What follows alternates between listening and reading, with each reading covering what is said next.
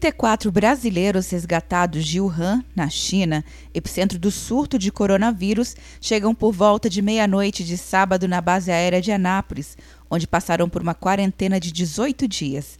A informação foi confirmada nesta sexta-feira pelo brigadeiro Marcelo Damasceno, responsável pela operação Regresso, em reunião com o presidente Bolsonaro no Ministério da Defesa, em Brasília. Eu levar uma informação é clara para o Brasil, em especial para o pessoal de Anápolis, que não existe qualquer risco para terceiros aqui no Brasil.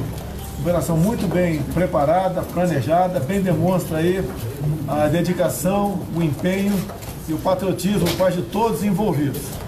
Então esse é o maior interesse, mostrar inclusive que tem crianças, tem bebês é, estão sendo, estão vindo para o Brasil os repatriados e a tripulação serão isolados em quartos individuais no hotel da base aérea de Anápolis.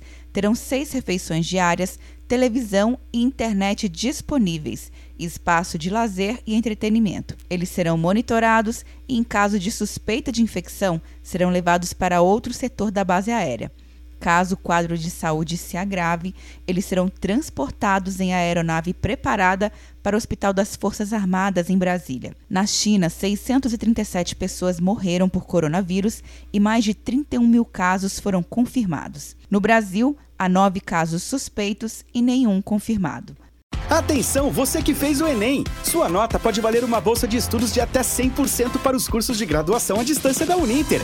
Isso mesmo! Até 100% de desconto em mais de 90 cursos. Transforme seu futuro. Acesse o site e inscreva-se agora. Uninter, a melhor educação à distância do Brasil. Uninter.com De Brasília, Luciana Castro.